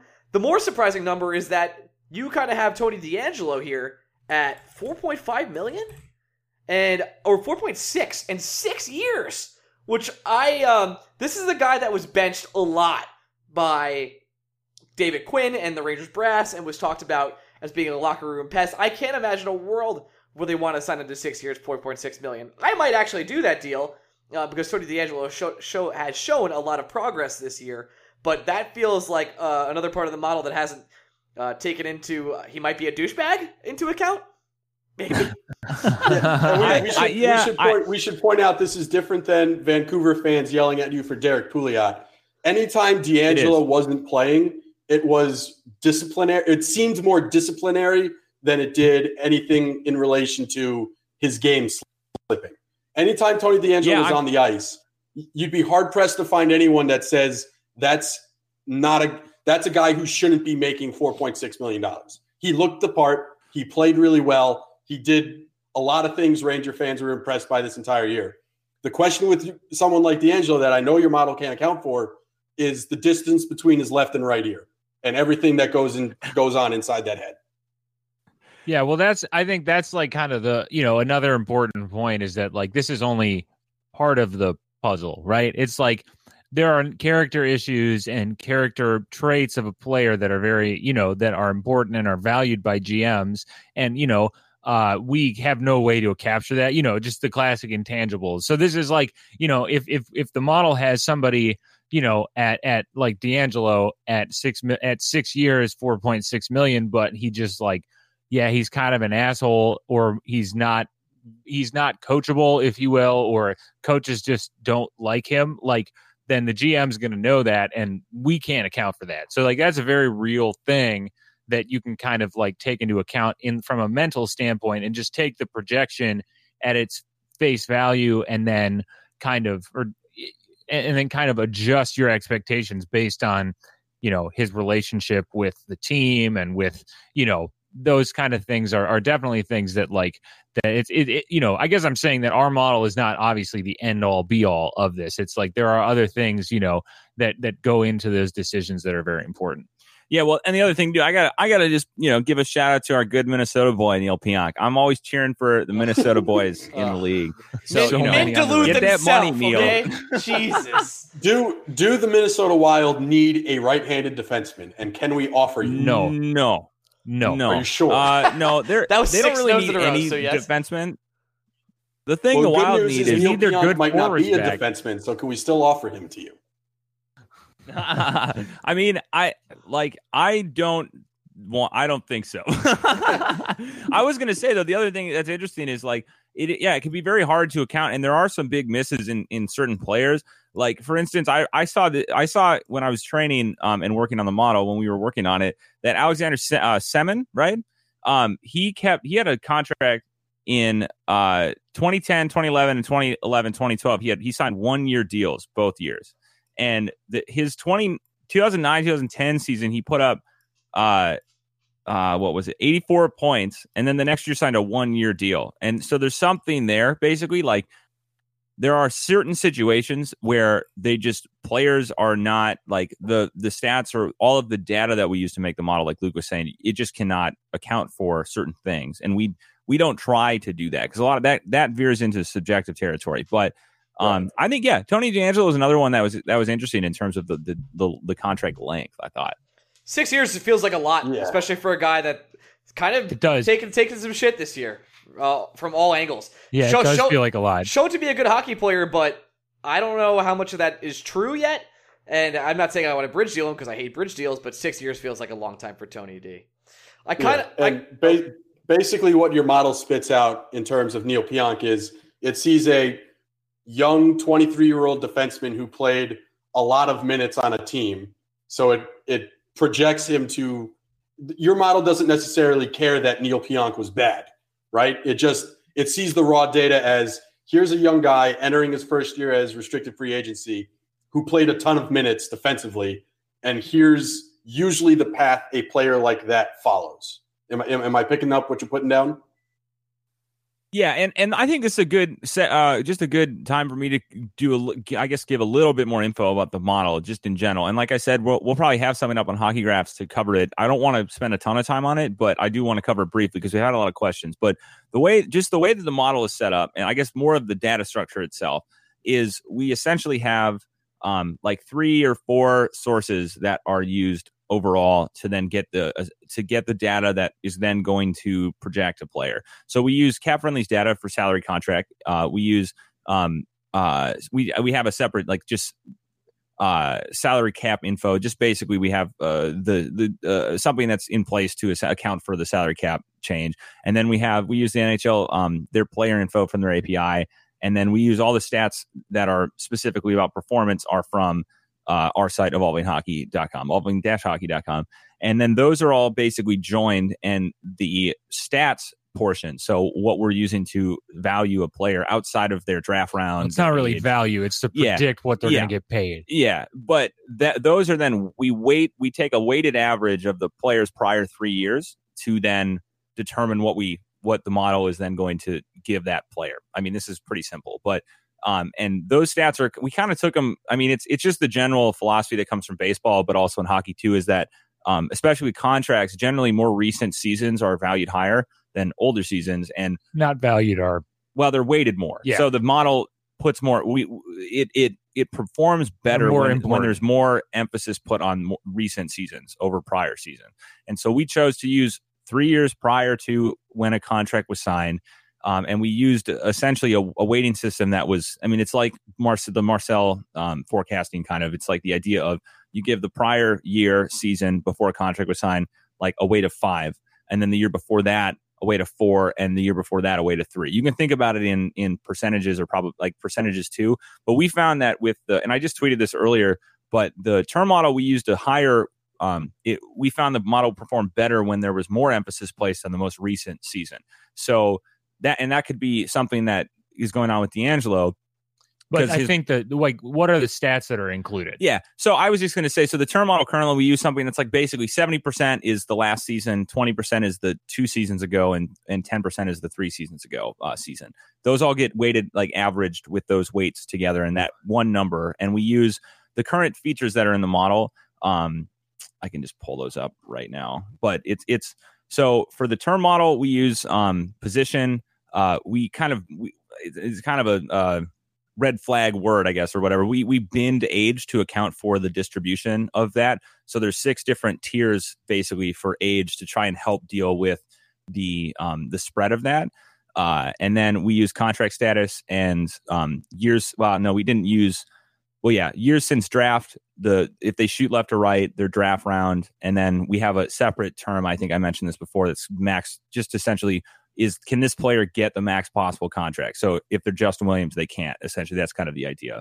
And then the stats that are used, we use time on ice, um, their total time on ice, and then the percentage of their um, that they played in that season, time on ice, and then goals, assists, or goals, primary assists, game score, uh, individual shots, shot attempts, or uh, individual Corsi, individual expected goals, and then giveaways, takeaways, on ice, go, uh, E V, goal differential, and on ice Corsi differential.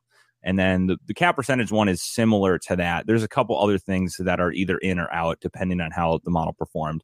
So it takes a weighted average of all of those stats and that are uh, stagnant or based on like that are just your standard box score or other stats. And then their actual attributes like their age and their position and that stuff is just a static number as well. So I think for Tony DeAngelo, he had a really good season last year. And then before that, he was still pretty good, and he played some time, I think. And so it's like it's putting some emphasis, and then also takes into account his age and his contract status and his and his position as well. Um, so I think all of us together, uh, there were probably a decent number of defensemen like him who've signed a, a six-year deal in the past. So that's kind of the, I think, the general idea behind where he comes out at. Yeah, I'm just really disappointed your your model didn't just look at Neil Pionk and say no and yeah. then move on to the that's next a, guy. That's going to be a no from us, dude. Um, I do want to just quickly quickly touch on uh, two other former Rangers and their their future contracts before we get out of here. Uh, those being Matt Zuccarello and Kevin Hayes. We let Kevin Hayes go thinking he might demand a big big payday, but here you have him at six years, five point eight. For some reason, I was thinking he would get more than that, and I'm, I'm curious as to your thoughts on that.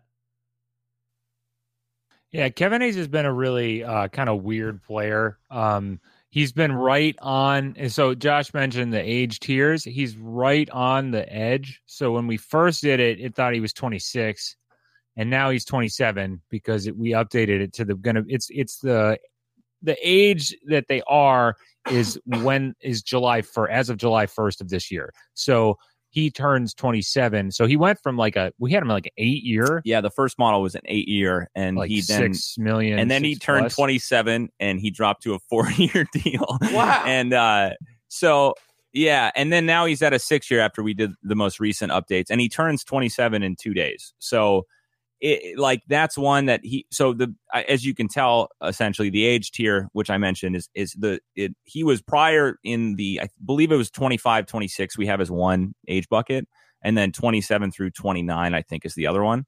Um, and just changing that age, just, he just, he lost a bunch of years and money. And then, then we, we did it again, and it had a little bit more of an even spread and didn't put as much emphasis on age, I don't think. And, uh, he went back up to a six year. Um, yeah. I don't know. I think that that seems about right to me um, from what, you know, he's potentially going to get. And same thing with Zuccarello, his term. And I'm like, he's like always twenty-seven in my mind. I don't know why. Yeah, he's thirty-one. But like he's thirty-one.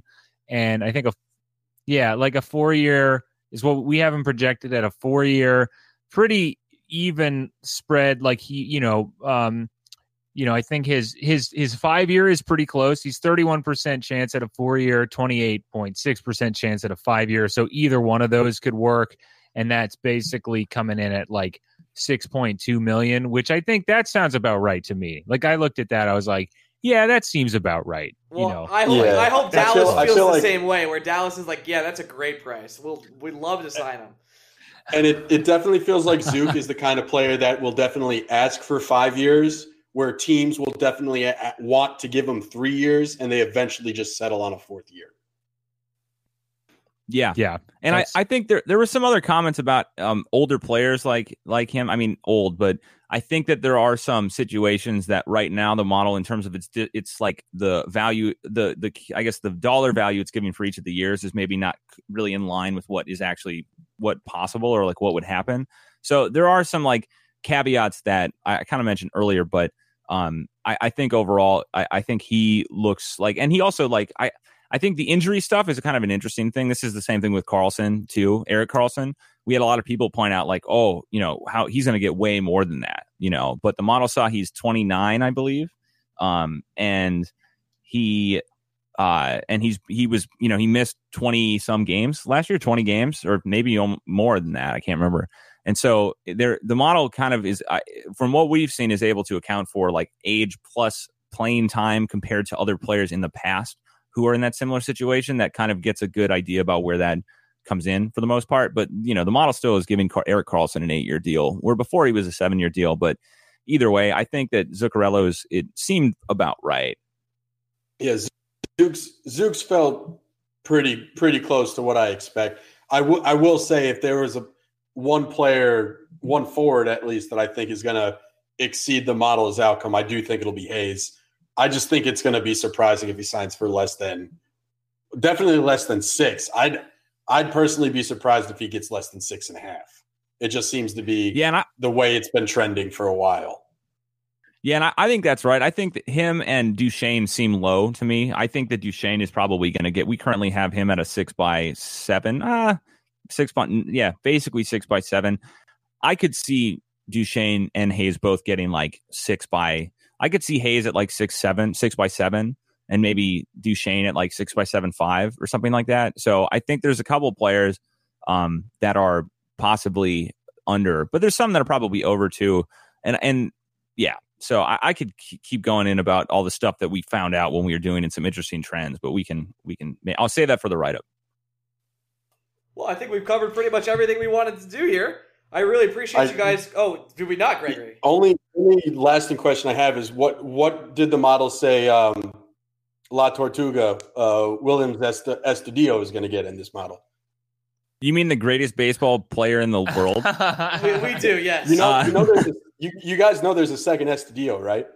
I do. I'm well aware that oh, they showed it on the Mets broadcast. I saw yep. that. I think it maybe it was on the Twins when they played the Mets earlier. It, it, he's in it the was. Mets and I, re- I remember it perfectly because I had the game on mute while I was watching something else, and I had this sick feeling in my stomach that they were just showing uh, La Tortuga, and I thought the Mets traded him away. And I remember turning to my friend like, if I find out we traded Estudillo, I'm just going to have a hard time. Um, that's it. The best part about it, too, is his brother's name is Wilfred. It's like yes. the best. I, I honestly think that, that yeah. Williams and, Williams and Wilfred. And Wilfred. He's the honestly, Estudillo is like the best. I mean, I, you guys are well aware of it. Most M L B fans are to an extent, but it's been an absolute treat being able to watch him play this year and last year too. But I mean, it's just, and he, you know, he's been hurt a little bit now, so we haven't, he hasn't been in the lineup a lot. But yeah, I mean, just seeing he plays everywhere too. I think there's only like one position he hasn't played this year. He doesn't year. make sense um, at all. He, like at all. I no, know he makes no sense at all. No, it's. It was interesting. I, I was reading an article on, uh, I think it was an interview with him on maybe M L B dot com. I can't quite remember. It was talking about, because, you know, obviously one of the things that where he came, I think where people started to, I think it maybe was Jeff Sullivan, I think, on Fangraphs. He saw, he found his uh, Not anymore. This player who Jeff Sullivan had, now of the Tampa Bay Rays, by the way. Yeah, absolutely. But uh, I remember reading several articles about this uh, this Braves. Um, like he was in the Braves minor league system, and he before that he had a bunch of time in the Venezuelan league, and I think basically he had historically low like strikeout and walk rates, right? And that was where it came from.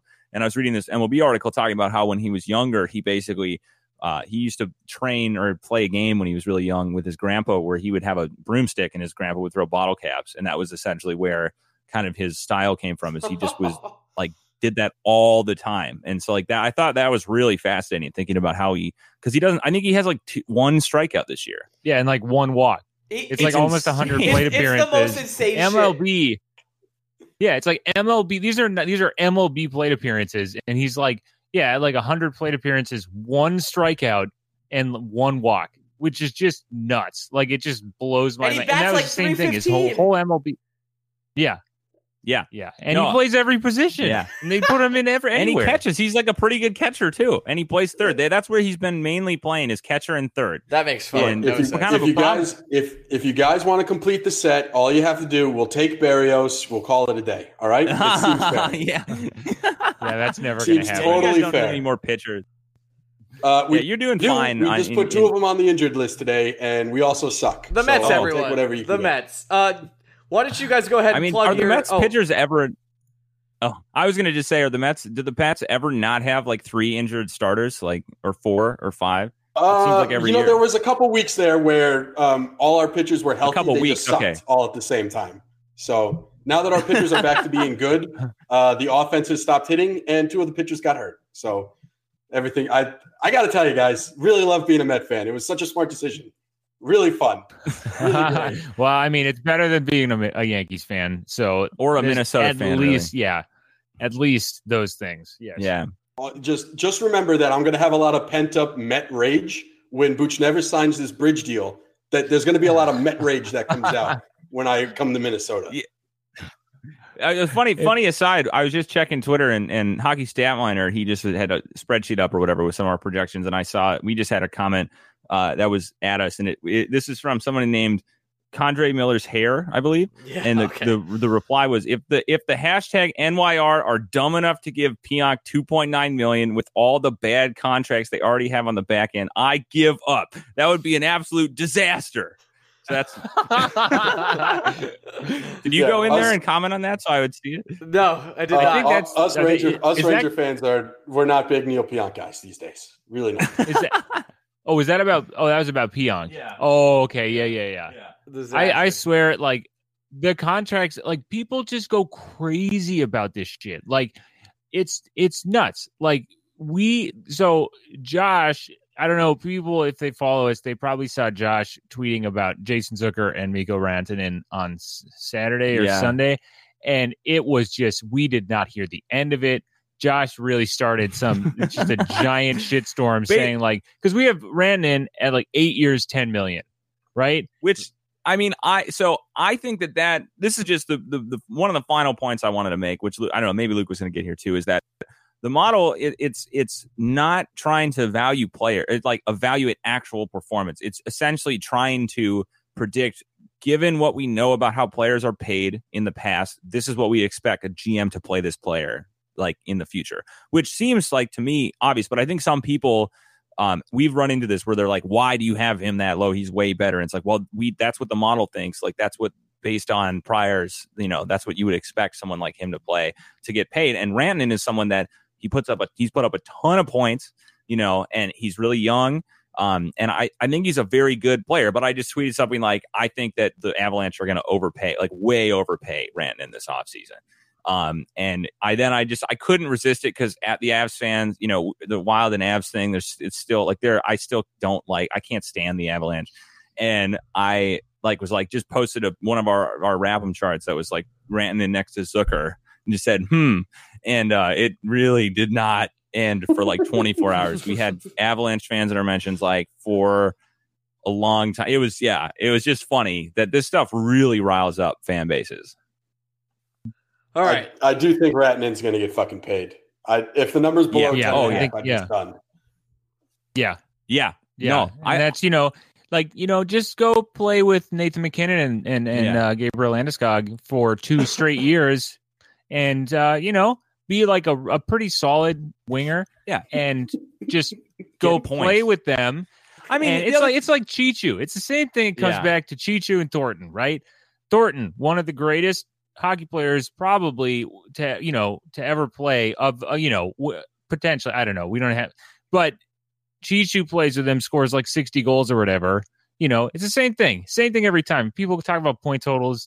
It's just like, you know, you put anybody with the with with McKinnon and, and Landeskog, and they're going to put up eighty points. And it'll, it's it'll like be interesting how how Colorado handles the other side of the of that you know of that deal. Because yeah. anyway, we're rambling. Yeah, yeah, now, we are. So I, we'll just. Yeah, I, we're I am one hundred and ten percent here for you guys pushing the um, Rantanen is nothing more than a, a rich man's Vlad Nemesnikov narrative. That's really what I'm here for, and I support I it one hundred percent. I just want to say I, before yeah, you guys go. Easy. Oh, sorry. Yeah. I want to just say rest in no, peace. No, no. To the I'm, done. Gonna stop. I'm done. We're stopping. This. I'm done. This done. Yeah. Rest in peace to the Columbus Blue Jackets. It's been a great run. That's it. Did they, they just? Why, what's did the they just it's, it it's, it's it's two nothing. Uh, Bob just let in like a real softy. A real ah, he's oh, back, no, baby. No. Yeah. Future Florida Panther. Oh, great. No. Yeah. It's Charlie Coyle. It's um, Charlie Coyle's fault. Why don't you guys go ahead and he's, plug your uh, everything you do with everything? Yeah. So. um We are Luke and Josh. Uh, you can find us on Twitter. Our, our main uh, handle is Evolving Wild. Um, we also run a website called Evolving Hockey, and that's at evolving dash hockey dot com.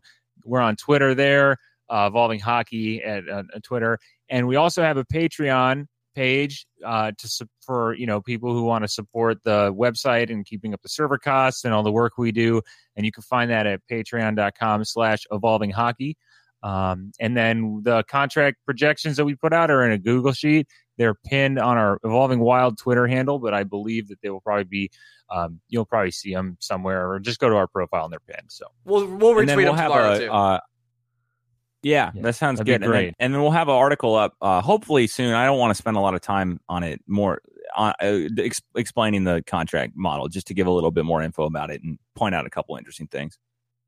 All right, awesome, guys. I really appreciate you guys spending some time with us. Uh, we'll have to have you back on later in the summer if anything crazy happens with the Rangers, which you probably will. Sounds good. Thanks yeah. for having us. Thanks for having us. It was a great time. Awesome, man. We'll talk to you guys next time. Peace out. Transition to the end. Yes. Sounds good. Great interview with the Twins. Learned a lot. Got to be honest, a lot of surprises there. But we're here to talk about Game of Thrones. And I'm going to be a little angry. So, well, I'll, I'll hold on. Do, do the spoiler bit I, first. I was just saying, so if you are listening now uh, and you don't want to hear us talk about Game of Thrones, I totally appreciate you sticking around for as long as you have, because it's been a long one today. But if you want to follow me and Greg on Twitter, you can follow me at O H O Ryan Mead. That's me. And Greg tweets in Russian uh, at the Blue Shirts Break account, which is at Blue Shirts Break, Blue Shirts Breakaway. Bush's break, rather. Whatever. Uh, we're going to talk Game of Thrones now, so if we don't see you, we'll see you next week. But here we go. Five, four, three, two, counting down again. Spoiler time. All right. That was the one of the worst episodes of television I think I've ever watched. And oh. It was painful to sit through the entire thing. I felt like the writing literally fell off a cliff. Like the guy, like, you know, Wile, Wile E. Coyote, when he's like walking and all of a sudden he's like walking on air and he looks down. He's like, oh, I don't, I'm not walking on anything anymore. He falls straight down. That's how I feel mm. about the writing on the show. It just felt like a telenovela or like General Hospital at some points where like they zoom in on Dani and she's like, oh, I have no friends. And everyone's like, John, oh my God. Like uh, Dani, I don't know who got shot down harder, the dragon or Arya, uh, Arya shooting down Gendry. It was really like a brutal episode. And there's just so many moments where you go, what? Like Cersei just has everyone dead to rights. Dani, the dragon, and Tyrion, who she's wanted to kill. She's said on this show, I can't even count the amount of times, I would do anything to kill my dwarf brother. Like, she would go by any means. She has like six hundred archers and scorpions looking at him, who just killed the dragon and somehow penetrated boats, and she somehow got Miss Melisandre, or whatever her name is, Missandre. And she doesn't do anything. She just kills her hostage, and then is like, bring it on? It just felt like every single person on the show went out of character in one episode. Every single arc was like, hey, remember all those redemption arcs and those storyline arcs? Yeah, fuck you, dude. They're all gone. They're all gone. So, Mm-hmm. With that being said, yes, I will say there are aspects of this week's episode I liked. I, uh, I have a two or three. Still, it it still does the whole political grappling really well. The whole um, the fuck should we do now conference with the map in front of all the advisors is still a really good scene. Um, yeah, here's the problem with this season. This season, the last two episodes have been so bad that it's kind of ruining the entire series for me. That's because brutal. It's making me dis like the conclusion of certain arcs is making me like storylines from previous seasons less, especially anything involving White Walkers and the Night King, because clearly the show doesn't give a fuck about that anymore. We there's no talk of them. It was just like in the beginning, it was like, look at all these dead bodies. And then the celebration, it's like, we are alive. And then it was just on to the next thing. We're not doing, we're not, we're not going to touch anything about what the fuck just happened. Brand's not going to explain anything. Nothing got this, explained at all. Like, they're nothing. like, the, they're like, yeah, the Night King's dead. Cool. Anyway, on to Cersei. Like, that was it. It really felt like the showrunners w- went and were like, okay, we have to finish this show in six episodes, even though this should be three seasons. And it should be thirty episodes. They're like, how can we get thirty episodes in six? Because we really want to go do Star Wars and we hate this show. Actually, we, we took, fucking hate this show. So let's... It took, it took what? Five seasons for Danny to cross the fucking ocean? And you like, kill Night King in three seconds. And then you go fight... You time travel to Cersei. You, you're a Dragonstone. And then in... All right. The thing that pissed me off the most about last night's episode, obviously, is that... um. Well, one of Danny's dragons died to scorpions, and it said in the post director, like the director's commentary after the episode, they're like, "Yeah, Danny actually forgot that Euron was was there, despite them saying that Euron's available like a minute before that." And also, it totally goes. I know that you don't care about this, but um, it goes through all the lore, like they talk about in the books, like hard, like scorpions don't kill dragons; they can't penetrate their sh- their their skin. They're just. They don't. The dragons don't care, like those scorpions or whatever. I know Qyburn came up with like some sick invention, but they they sniped that dragon with aim hacks, three shots, and then they missed forty in a row on on Drogon, which is absolutely yeah, also, insane. Again, like I don't want to be the the fucking military general here, but uh, no scouting. There's this whole thing where you can fine you you wanna you wanna live in fantasy land a little bit and say that the three shots are going to be super accurate and they're going to hit the dragon perfectly and kill Rhaegal, fine. I, I can squint through that. But then if you're Danny, dragons can do this crazy thing, right? Mm-hmm. It's called flying around the ships. Yeah. You don't have to charge at the front of the ship that has the big bow and arrow on it. Yep. Go to the back of the ship yep. where there isn't a bow and arrow. It's going to take some time for those ships to turn around. And those, it's not going to be instantaneous. They can't exactly do – they're not exactly like turrets where you could turn them around. Could shoot the arrows no. through the ship, like they're gonna have to shoot through all the sails. Them, all of them need a maneuver in a in a synchronized pattern in order for each of those ships to turn around. You could take out at least half the fleet in that time with some dragon fire. Also, so just gonna throw this out there: if you're going towards directly other ships, don't you think it's time to say the Dracarys word, where it can literally maybe. melt any arrows that are coming towards it? Like that's yeah, that's and also, a thing. But like, like like is it one of those weird things where you know you can't hit the button unless you're a certain distance from the ship? It didn't make any fucking sense. And I uh, I can't think of a show that has had a worse finish. They're they're not just they're not sticking the landing. They're the ship is blown up. The plane is disintegrated. And we're not even at the end of the season. I, I don't know about you, Ryan. And this goes to the point of how I'm this season is making me like previous seasons less. Yeah. I don't really I I will watch next week's episode probably at nine o'clock, but if something comes up where I don't, I don't think I'm going to be upset. I'm flying back. I'm going to Vegas for work this Thursday. Don't be too excited for me because I'm just going to be working the whole time. But I'm flying back on Sunday, and I'm going to be landing eight o'clock. And I was really worried when this book, this trip first got booked where I was like, fuck, I'm going to land at eight. I'm going to have to watch Game of Thrones in the car on the way home, not on a big screen. I'm going to be so worried. It's going to be the, the fifth episode. It's going to be so much going on. I actually don't care that much. where yeah, I, uh, two of our friends already in our, our secret group today have posted, hey, this, there's leaks out of what happens in the next two episodes. And two of them have said, who have been like fans, hardcore fans the whole time, like book readers, everything, have been like, yeah, I actually read the spoilers for the last two episodes because I don't care anymore. That's hard to do.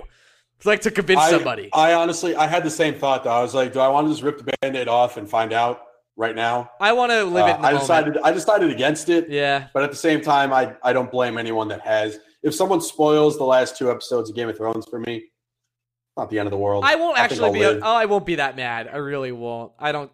If someone annoyed. If like, someone it's a, it's spoiled Endgame, move, I would have flipped shit. I yeah. Flipped yes. One hundred percent. And I just. God, I gotta see Endgame again. It, the last two episodes, I I just, just been so disappointing, and I can't. Like I, I can't believe the only thing that Bran has been important for now is he got pushed out the window. Like, his storyline really could have ended right there. Because yeah. everything else he's done, they they really haven't given a fuck about the mythology.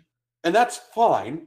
But if you don't give a fuck about the mythology, then they shouldn't have included it in the show to begin with. And we haven't even talked about can, the, the the most heinous crime of the whole episode. Oh, boy. What do you think the most heinous crime was? You just give away your dog? Your dire wolf? You, that like, was weird. The sit, like... Greg, uh, you've you've owned a dog before. Uh, uh, if you're a dog owner out there, listen, my dog's a piece of shit. He like pees in my kitchen all the time. He's an asshole. He's like a really good cuddler, and I love him to death. I've had him like my whole life. I can't imagine where I'd be like, hey, person that I've fought wars with, take my dog who truly loves me and only me, because he'll have a better life with you, or or like his his habitat's more the north than you. Like, you wrote Ghost out of the show because you just. You can't just give away a dog. And if you're giving away a dog, you have to have an emotional scene where John's like, Ghost, you've been with me this whole time. A couple tears. You've been like my companion. You've been there that through, through everything. The only person who's been there through everything with John, or person, or rather thing, rather, is, is Ghost. And in the books, it's like even worse. So to like just have Ghost be written off the show like that is absolutely appalling. It was brutal. Yeah. And for the for the longest time, I would get annoyed with people who say, oh, well, the books did X, Y, and Z, and the show's not doing that. I'd be like, well, just enjoy the show. At the same time, I actually one hundred percent understand their, their gripe with all the direwolves. Because, again, the direwolves, if this is how the arc is concluding for the direwolves, those animals didn't serve a purpose in the show. They didn't. And so we can, we can, things that the last, if the series ends the way it's supposed to, it, it looks like it's going to end. Things that we spend a lot of time talking about that aren't going to matter. Uh, the Night King and the White Walkers. At all. Uh, the Three-Eyed Raven. Yep. Uh, br- anything brand post-window. I would say anything brand post-fake kids burnt at the stake by Theon. Um, okay, that's fair, because Bran hasn't done anything since. He's revealed, he's, he's helped he's reveal no John's, John's parentage, which could be found in a book. There you go. And it was found in a book. Like, yeah. Sam is... So ba- anything basically sense. Brand post post Theon burning kids at the stake. Yep. Um, what else? What else? What else am I forgetting here? Anything? I guess Dothraki, who oh, somehow, but, by the way, but there's some left. How did some of them survive? I don't know. And and who? Were, where did, was this army? Did they hold back the cavalry charge? Was was it only half the Dothraki that cavalry charged? Where was this whole army that they still have last week?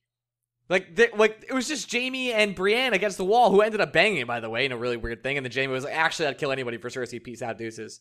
Um, and there was just them fighting. And then all of a sudden, they still have an army? Like, I'm very confused. I'm so confused. Yeah, I, I really don't get why Cersei just didn't, like, open fire on the sixteen Unsullied. I get that, that you have to end, end this show, right? Like, the actors are tired of it, I guess. The showrunners are one hundred percent tired of it. I think if there's a reason some shows like The West Wing and other, other shows that go really long, like they get different showrunners. These showrunners, and this might be controversial, but it sounds like they don't give a shit. And it certainly sounds like that in the postgame, like the, the postgame, whatever, the director's commentary. It just seems oh like they God. don't I, If give they mispronounced one more fucking name, I was going to lose my goddamn mind. It, it sounds I like just, they don't care at all. Oh, It's it's a couple things, right? I think one of them is first of all, Game of Thrones isn't the first show that hasn't stuck the landing, right? Lost, Lost. kind of got off yeah. the rails towards the end. Uh, The Wire's fifth season Sopranos. was super clumsy. Um, I, I still like the Sopranos ending. I think it's actually aged impeccably. Because it, it um, at least invokes questions. Yeah, it, but like The Office post Michael Scott, yeah, tough. You, you really got to grit your teeth to get through that. Uh, it's it's not the first beloved show to fuck up its last season. So I I, I don't want to act like we're spoiled children saying that, you know, our our hamburger was cooked medium instead of medium rare. But at the same time, if the last two episodes have taught me anything, and if I go further back than that, because I, I forgave a lot of the frustrations with the final season, the season before this, because I thought we were just getting a means to an end that we had to get to a little quicker. Agreed. That's fine. Um, but if the last two seasons of this show have taught me anything, it's that Weiss and Benioff are great when they're given material and bad when they have to make the material. Actively bad. Like just categorically bad. And they're, they are if if they have if someone has a vision, Weiss and Benioff will do everything they can to perfect that vision. But if they have to create the vision themselves, they can't, they just can't do it. I don't want this to be my ending take, but this is where I feel like I'll end on this. If this was If the last two episodes really do nothing for me, which I really feel like at this point, I don't know what they could do to redeem themselves. I would almost rather them have ended the show in season six with Winds of Winter. And just like the books, we'll never get an ending. And I'll always have to worry. Like, it would just be more fun, which sounds insane. I don't even want the ending anymore. I, I just, it was good up till then, and then it was actively bad. And every single character, as far as I'm concerned, has been pretty much ruined with the exception of, like, Arya? That's it. Everyone else is like um, totally ruined. I, I kind of like, she's not my favorite in the show, but at least Sansa has stayed consistent. Sansa has at least become what we always thought she would be. If she, if everything right. went right. Her arc, her arc completion makes sense. Makes and sense. She becomes Catelyn Stark with Danny's, more power. Danny's arc completion is going to make sense. Mad I just don't love how we got to the ending. John's like arc makes no sense. He spent forever north of the wall, and Arya killed the Night King. He didn't even fight him. But Every- John did put everyone in, like, John rallied the troops and brought Arya home, or Fair. like helped Arya. He he laid out the vision, and Arya again completed it. Right. So I, I I don't. I'm not angry about John's arc. It just. You know, I wish he wasn't such a baby back bitch sometimes, because it sure feels like he's a bitch. Um, outside God. of them, I don't. I Cersei. I Tyrion, just, Cersei. I'm rooting for Cersei actively. I want her to win so bad. That's where yeah, I'm at Tyr- right now. Tyrion. They ruined Tyrion. Has become like a, a I'm joke. trying to think of a sporting equivalent. I'm trying to think of a sporting equivalent for Tyrion. Um, Who's a player that just fell off the face of the planet? Like, was an absolute all-star for six years and then just fell right off the face of the planet? Because that's what they do. I, in Tyrion. I, if you want to go, I mean, if you want to go deep cut, don't do this. I mean, even Pujols had somewhat of a decline, but the decline came sharply. Dale Murphy won two M V Ps and then couldn't play baseball anymore. That's kind of um, where we're at with Tyrion it, because he did six seasons yeah. of being awesome, just a great character, a lot of in-depth. Like lines and amazing acting scenes, uh, the trials, et cetera. And then they were like, okay, let's make him make six or seven bad decisions, take away all of his character, and then just sit and watch Bronn punch him in the face. And I don't know how Bronn got in there. It's one of the dumbest scenes of all time. I'm just so miserable about this show. And I want to say that when, when the third episode ended, I was the person that was standing it. I was like, hey, that was a good episode. I had a really enjoyable time watching it. This episode was painful, start to finish, the entirety of it. And I'm the celebra- the celebration really I it, it got to a point where I think I said I said out loud, I was like, all right, we get it. Like, everybody's fucking. I'm happy Pod got his threesome. That guy crushed. Pod threesome but, is the good the old, like the only good part about that episode. It's truly awful otherwise.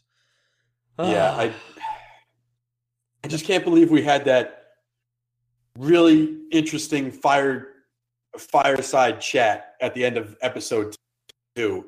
And they're like, remember that? none of it mattered. Episode two was so good. Done with that. I, re- I, I really, and I think part of the reason I liked episode two so much is because it felt like old Thrones. It felt like it was setting up so much, and it set up nothing. Didn't set up anything. Set up it set up nothing. Literally nothing. What did what did hindsight did that set up? It set up maybe Jamie and Jamie banging Brienne, banging Brienne. But even that's then, it. Yeah. Everything else, nothing. That, that's about it. God, it damn. Set up nothing. That is so bad. And now, and now we've probably seen the last of Brienne. That's it? You don't think she's going to... I don't know about that. You I think, think she's, she's following Jamie down? She has, yeah, because I think Sansa's going to make the trip south. Uh, okay. Yeah, but I, I don't think Sansa's going to... I don't think she's chilling in... Uh, I don't think she's chilling in Winterfell. All right, we'll see. I think there's got to be some kind of big Stark v. Targaryen v. Lannister. Ending. Also, what the fuck was with the whole... Hey, by the way, you know, there's a new prince in Dorne. Yeah, what's up with we that? We care about Dorne again? Yeah, well, Dorne was useless mean? too, by the way. And Bronn and and Jaime, by the way, have a deep relationship, and all of a sudden Bronn's just, like, Bronn is cool with both those guys. And he's shown it, like, he's risked his life for more than money for Jaime, too. And then all of a sudden he's like, yeah, listen, I want Highgarden. Okay, I'll kill you. All right? Like, what? Ugh. So stupid. A lot of issues. A lot of issues. I'm I'm looking forward to the show being over. I don't know about you. I really don't have an interest in watching the like. I'm not gonna pay attention to the prequels or whatever. Uh, the the spinoffs. I it depends. Uh, I think it depends. I will I will see what happens. I'm I'm I'm interested in two things. I'm interested to see how they execute it and landing, uh, because it is gonna be different directors. It could be fresh a fresh look on things, uh, and I do like the whole story itself, so I might check in on that. And the other thing I'm interested in is the Amazon Lord of the Rings show. So there you go. I'll be I'll be checking in on that when that happens. Yeah. Uh, all, at this point, the only thing I'm watching Thrones for is more Chernobyl trailers because I'm really all in on that show. It starts tonight, I think. I had no idea. Um, all right, I think it does. We're out of here. Till next week. See you. Love you. Bye.